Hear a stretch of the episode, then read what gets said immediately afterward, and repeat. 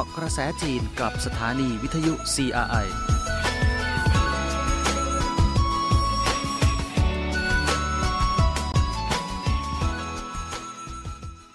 สวัสดีครับคุณผู้ฟังต้อนรับสู่รายการเกาะกระแสจีน วันนี้คุณผู้ฟังอยู่กับผมทิมสันตาสมบัติครับ ข่าวสารความเคลื่อนไหวในรอบสัปดาห์ที่เกี่ยวข้องกับประเทศจีน ที่นำมาฝากคุณผู้ฟังในวันนี้มีหลายเรื่องด้วยกันครับ เช่นเคยเริ่มต้นกันด้วยภารกิจของผู้นำจีนกันก่อนเลยครับ ประธานาธิบดีสีแสดงความมั่นใจในอนาคตของเศรษฐกิจจีน วันที่ 17 มกราคม นายสีจิ้นผิง ประธานาธิบดีจีน กล่าวสุนทรพจน์ในการประชุมฟอรัมเศรษฐกิจโลกปี 2022 โดยเน้นว่า เรามีความมั่นใจเต็มเปี่ยมในอนาคตของเศรษฐกิจจีน ประธานาธิบดีสีจิ้นผิงกล่าวว่าเศรษฐกิจจีนโดยรวมมีแนวโน้มการพัฒนาที่ดี เมื่อปีที่แล้ว ผลิตภัณฑ์มวลรวมภายในประเทศของจีนโตราว 8%โดยบรรลุเป้าหมาย 2 ประการ คือการเติบโตที่ค่อนข้างสูง และอัตราเงินเฟอ้อที่ค่อนข้างต่ำ ไม่ได้รับแรงกดดันมหาศาล จากการเปลี่ยนแปลงของสภาพแวดล้อมทางเศรษฐกิจทั้งในและระหว่างประเทศ แต่พื้นฐานของเศรษฐกิจจีนที่โดดเด่นด้วยความยืดหยุ่นที่แข็งแกร่ง ศักยภาพมหาศาล และการมีแนวโน้มที่ดีในระยะยาวยังคงไม่เปลี่ยนแปลง ด้วยมูลเหตุเหล่านี้ เราจึงมีความมั่นใจเต็มเปี่ยมต่ออนาคตของเศรษฐกิจจีน ประธานาธิบดีสีระบุ ต้องให้ประชาชนได้รับประโยชน์มากขึ้นอย่างเท่าเทียมกันจากการพัฒนา วันที่ 17 มกราคม นายสีจิ้นผิง ประธานาธิบดีจีน ได้กล่าวสุนทรพจน์ในการประชุมฟอรัมเศรษฐกิจโลกปี 2022 โดยเน้นว่า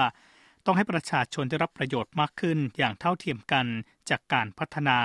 ประธานาธิบดีสีจิ้นผิงกล่าวว่า ความมั่งคั่งร่วมกันที่เราปรารถนานั้น เปรียบได้กับเราจะทำขนมพายให้ใหญ่ขึ้นก่อน จากนั้นจึงมาแบ่งส่วนอย่างเหมาะสม ผ่านการจัดการกฎระเบียบที่สมเหตุสมผล เมื่อกระแสน้ำพัดพาเรือทุกลำขึ้น ทุกคนจะรับส่วนแบ่งที่ยุติธรรมจากการพัฒนา ประชาชนจะได้รับประโยชน์มากขึ้นอย่างเท่าเทียมกันจากการพัฒนา ประธานาธิบดีจีนระบุไม่มีการทวนกระแสใดสามารถหยุดโลกาภิวัตน์ทางเศรษฐกิจได้ วันที่ 17 มกราคม นายสีจิ้นผิง ประธานาธิบดีจีน กล่าวสุนทรพจน์ในการประชุมฟอรัมเศรษฐกิจโลกปี 2022 เน้นว่า ไม่มีการทวนกระแสใดสามารถหยุดโลกาภิวัตน์ทางเศรษฐกิจได้ ประธานาธิบดีสีจิ้นผิงกล่าวว่า โลกาภิวัตน์ทางเศรษฐกิจ เป็นแนวโน้มของยุคสมัย แม้กระแสทวนกลับจะมีอยู่ในแม่น้ำก็ตามแต่ไม่มีกระแสทวนกลับใด สามารถหยุดยั้งไม่ให้แม่น้ำไหลลงสู่ทะเลได้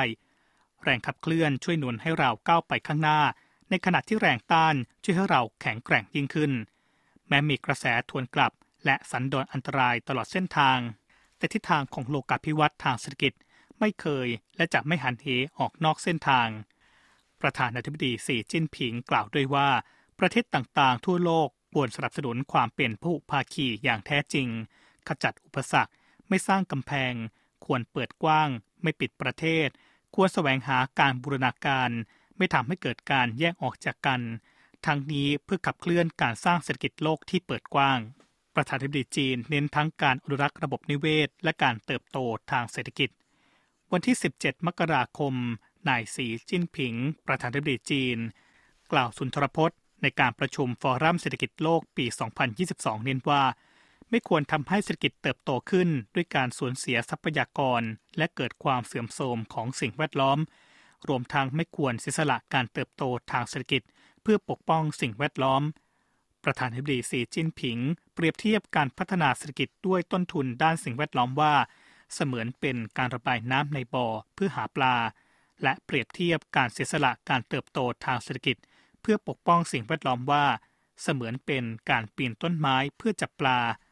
ประธานาธิบดีสีจิ้นผิงกล่าวว่า จีนยึดแนวคิดที่ว่าน้ำใสเขาเขียว มีค่าพอๆกับภูเขาทองคำและเงิน จีนได้ดำเนินการอนุรักษ์และจัดการภูเขา แม่น้ำป่าไม้ พื้นที่เพาะปลูก ทะเลสาบ ทุ่งหญ้า และทะเลทรายอย่างบูรณาการและเป็นระบบทำทุกอย่างที่ทำได้เพื่ออนุรักษ์ระบบนิเวศ เพิ่มการป้องกันและควบคุมมลพิษ ตลอดจนปรับปรุงสภาพแวดล้อมในการดำรงชีวิต และการทำงานของประชาชนให้ดีขึ้น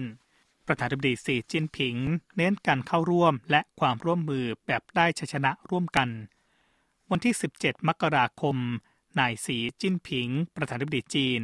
กล่าวสุนทรพจน์ในการประชุมฟอรัมเศรษฐกิจโลกปี 2022 ระบุว่า ประเทศและอารยธรรมต่าง ๆ ทั่วโลกต้องพัฒนาเจริญรุ่งเรืองขึ้น ร่วมกันบนพื้นฐานของความเคารพซึ่งกันและกัน แสวงจุดร่วม สงวนจุดต่าง และดำเนินความร่วมมือแบบได้ชชนะร่วมกัน ประธานาธิบดีสีจิ้นผิง เรียกร้องให้ประเทศต่างๆ ทั่วโลกดำเนินตามแนวโน้มประวัติศาสตร์ทำงานเพื่อความสงบเรียบร้อยระหว่างประเทศ สนับสนุนค่านิยมร่วมกันของมนุษยชาติ และขับเคลื่อนการสร้างประชาคมมนุษย์ที่มีอนาคตร่วมกัน นอกจากนี้ประเทศต่างๆ ทั่วโลก ควรเลือกการเจรจามากกว่าการรเผชิญหน้า การเปิดกว้างเหนือการกีดกัน และยืนหยัดต่อต้านความเป็นเอกภาคี ตลอดจนการกีดกันทางการค้า การครองความเป็นใหญ่บนโลก และการเมืองที่ถืออำนาจบัตรใหญ่ในทุกรูปแบบ ประธานสภาเศรษฐกิจโลกชี้คำปราศัยของประธานาธิบดีจีน เป็นบุตหมายสำคัญในการผลักดันความร่วมมือทั่วโลก วันที่ 17 มกราคม นายสีจิ้นผิง ประธานาธิบดีจีน เข้าร่วมการประชุมออนไลน์ฟอรัมเศรษฐกิจโลกพร้อมกล่าวปราศัย นายคลาวชวับผู้ก่อตั้งและประธานสภาเศรษฐกิจโลกเห็นว่าคำปราศัยของประธานาธิบดีสีจิ้นผิง ในการประชุมครั้งนี้ เป็นบุตหมายสำคัญในการผลักดันความร่วมมือทั่วโลก ในคลาวชวับกล่าวว่าเมื่อเผชิญสถานการณ์โควิด -19 คำปราศัยของนายสีจิ้นผิง มีความหมายสำคัญ เชิงบุตรหมาย ต่อการผลักดันความร่วมมือระหว่างประเทศ โดยแสดงให้เห็นว่าจีนกับทั่วโลกจะเดินหน้าอย่างไร พื่อแสวงหาอนาคตอันดีงามยิ่งในภายภาคหน้า เขากล่าวว่านายสีจิ้นผิง เน้นความร่วมมือด้านการวิจัยยารักษาโรคอย่างแข็งขัน ประกันความยุติธรรมในการจัดสรรวัคซีน จีนได้เป็นแบบอย่างที่ดีในด้านต่างๆ เหล่านี้ เขายังสนับสนุนจุดยืนของนายสีจิ้นผิง ที่ประเทศต่างๆ ควรยืนหยัดลัทธิผูกภาคีอย่างแท้จริง หนังสือยุทธศาสตร์การบริหารประเทศของสีจิ้นผิงเล่มสาม ออกวางจำหน่ายในห้าภาษาชนเผ่าน้อย เมื่อเร็วๆนี้สุนักพิมพ์ชนเผ่าได้จัดพิมพ์และออกวางจำหน่าย หนังสือยุทธศาสตร์การบริหารประเทศของสีจิ้นผิงเล่มสามในภาษาชนเผ่าน้อย ได้แก่มองโกเลีย ทิเบต อุยกูร์คาซัคสถาน และเกาหลี หนังสือยุทธศาสตร์การบริหารประเทศของสีจิ้นผิงเล่มสามเรียบเรียงโดยฝ่ายประชาสัมพันธ์ คณะกรรมการกลางพรรคคอมมิวนิสต์จีน สถาบันประวัติศาสตร์พรรคคอมมิวนิสต์จีน และวิจัยเอกสาร และกลุ่มภาษาต่างประเทศแห่งประเทศจีน โดยได้รวบรวมรายงานคำกล่าว บทสนทนา ปาฐกถาคำสั่ง และจดหมายอวยพรระหว่างวันที่ 18 ตุลาคม 2017 ถึง 13 มกราคม 2020 พร้อมรูปภาพ 41 ภาพ หนังสือเล่มนี้ได้บันทึกการปฏิบัติงานยิ่งใหญ่ที่มีผลคืบหน้าสำคัญ ภายใต้คณะกรรมการกลางพรรคคอมมิวนิสต์จีน ที่มีนายสีจิ้นผิงเป็นแกนนำและมีความสมัคคีกับประชาชนทุกชนเผ่า จนผลักดันภารกิจต่างๆ ของพรรคและชาติให้ประสบผลคืบหน้าใหม่ ประธานาธิบดีจีนเน้นกำกับดูแลพรรคอย่างเข้มงวด และไม่ทนต่อการทุจริต วันที่ 18 มกราคม นายสีจิ้นผิงเลขาธิการใหญ่คณะกรรมการกลางพรรคคอมมิวนิสต์จีน ประธานาธิบดี และประธานคณะกรรมการการทหารกลาง กล่าวปราศัยในที่ประชุมเต็มคณะครั้งที่ 6 ของคณะกรรมการตรวจสอบวินัย สังกัดคณะกรรมการกลางพรรคคอมมิวนิสต์จีนชุดที่ 19 โดยเน้นว่า ต้องยืนหยัดการกำกับดูแลพรรคอย่างเข้มงวดในทุกด้าน และไม่ยอมให้มีการทุจริต ประธานาธิบดีสีจิ้นผิงกล่าวว่า นับแต่การประชุมสมัชชาผู้แทนทั่วประเทศของพรรคคอมมิวนิสต์จีนครั้งที่ 18 ในปี 2012 เป็นต้นมา คณะกรรมการกลางพรรคคอมมิวนิสต์จีน ได้ปรับปรุงความประพฤติของพรรคยึดมั่นในคุณธรรม และต่อสู้กับการทุจริตด้วยความกล้าหาญและความเด็ดเดี่ยวอย่างไม่เคยมีมาก่อน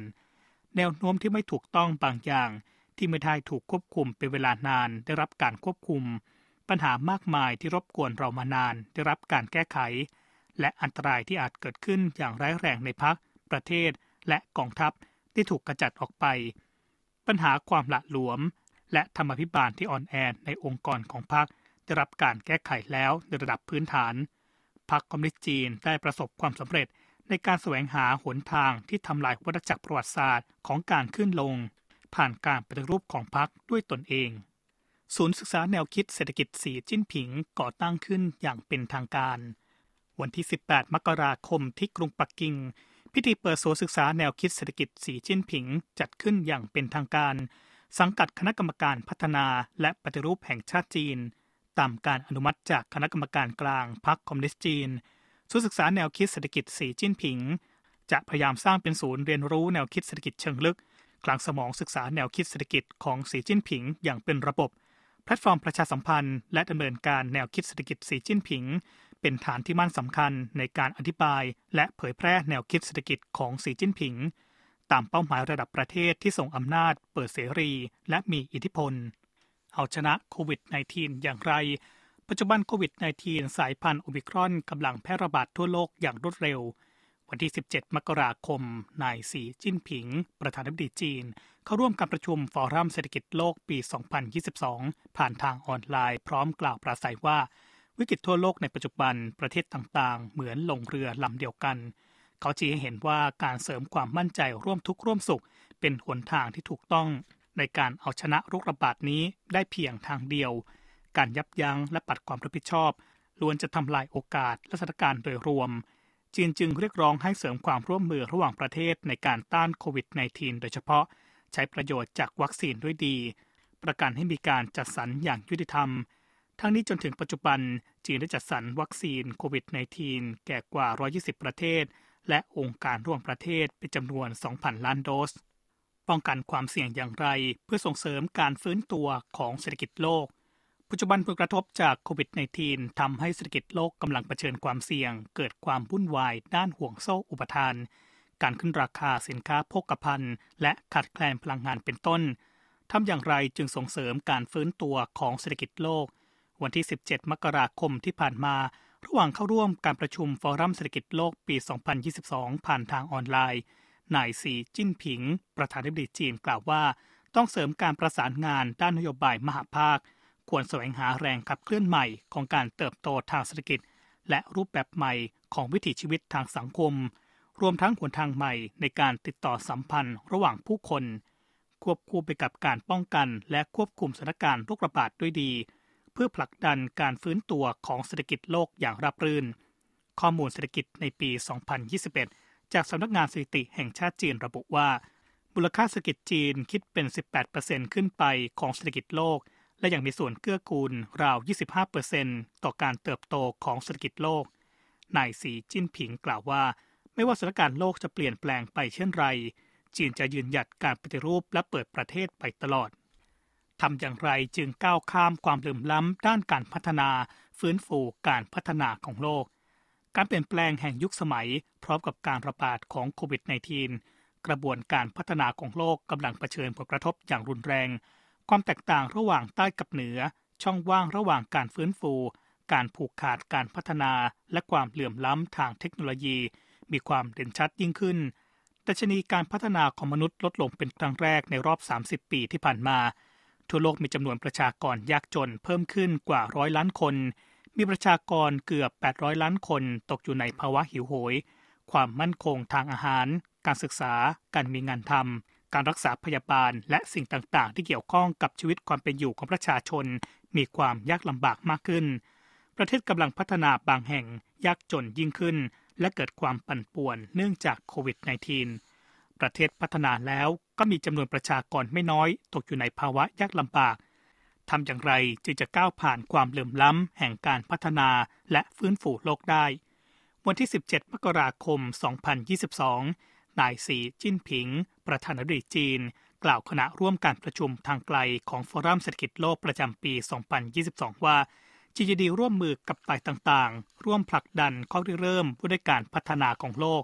พยายามไม่ให้ประเทศใดประเทศหนึ่งตกขบวน ประธานคณะกรรมการจัดงานโอลิมปิกฤดูหนาวปักกิ่ง พบประธานคณะกรรมการโอลิมปิกสากลผ่านทางวิดีโอลิงก์นายชัยฉีเลขาธิการคณะกรรมการพรรคคอมมิวนิสต์จีน ประจำกรุงปักกิ่ง ประธานคณะกรรมการจัดงานกีฬาโอลิมปิกฤดูหนาวปักกิ่ง 2022 พบกับนายโทมัสบาร์กประธานคณะกรรมการโอลิมปิกสากลผ่านทางวิดีโอลิงก์นายชัยฉี ในนามคณะกรรมการจัดงานกีฬาโอลิมปิกฤดูหนาวปักกิ่ง 2022 กล่าวขอบคุณนายโทมัสบาร์กและคณะกรรมการโอลิมปิกสากล ที่ให้การสนับสนุนกีฬาโอลิมปิกฤดูหนาวปักกิ่ง 2022 เขาระบุว่าเนื่องในวาระเปิดฉากงานกีฬาโอลิมปิกฤดูหนาว ประธานธิบดีสีจิ้นผิง ได้ลงพื้นที่กรุงปักกิ่ง ตรวจความพร้อมจัดกีฬาโอลิมปิก และพาราลิมปิกฤดูหนาว พร้อมทั้งให้คำชี้นำสำคัญ ทำให้เราแน่วแน่มีความมั่นใจในการจัดงานทำให้สำเร็จมากขึ้น ปัจจุบันงานเตรียมการต่างๆ พร้อมแล้วทุกประการ โดยมีการประกาศรายงานการพัฒนาที่ยั่งยืนก่อนจัดการแข่งขันบีบรรยากาศโอลิมปิกฤดูหนาวเข้มข้นขึ้นทุกวันนายชัยฉีระบุว่า ปัจจุบันเชื้อโรคกลายพันธุ์โอมิครอนแพร่ระบาดทั่วโลกอย่างรวดเร็ว หวังว่าคณะกรรมการโอลิมปิกสากล ให้คำชี้นำแก่ฝ่ายที่เกี่ยวข้องต่อไป ให้ตระหนักถึงความเสี่ยงจากโรคระบาดดำเนินการตามคู่มือป้องกันโรคระบาดทุกประการอย่างเคร่งครัด ร่วมกันประกันความปลอดภัยจากโรคระบาดทั้งในและนอกวงปิด ทั้งนี้คณะกรรมการจัดงานกีฬาโอลิมปิกฤดูหนาวปักกิ่ง 2022 ยินดีประสานงานกับคณะกรรมการโอลิมปิกสากลอย่างใกล้ชิด วิ่ง 1 กิโลเมตรสุดท้ายในช่วงเตรียมงานด้วยดี รวมต้อนรับวาระสำคัญครั้งประวัติศาสตร์ในการเปิดงานตามกำหนด และจัดงานด้วยความสำเร็จ ด้านนายโทมัสบาร์กกล่าวชื่นชมความคืบหน้าการเตรียมงานกีฬาโอลิมปิกฤดูหนาวปักกิ่ง 2022 และขอบคุณคณะกรรมการจัดงานกีฬาโอลิมปิกฤดูหนาวปักกิ่ง 2022 ที่ใช้ความพยายามอย่างเสียสละ เขาระบุว่าคณะกรรมการจัดงานกีฬาโอลิมปิกฤดูหนาวปักกิ่ง 2022 ใช้มาตรการป้องกันควบคุมโควิด -19 อย่างเฉียบขาดและได้ผล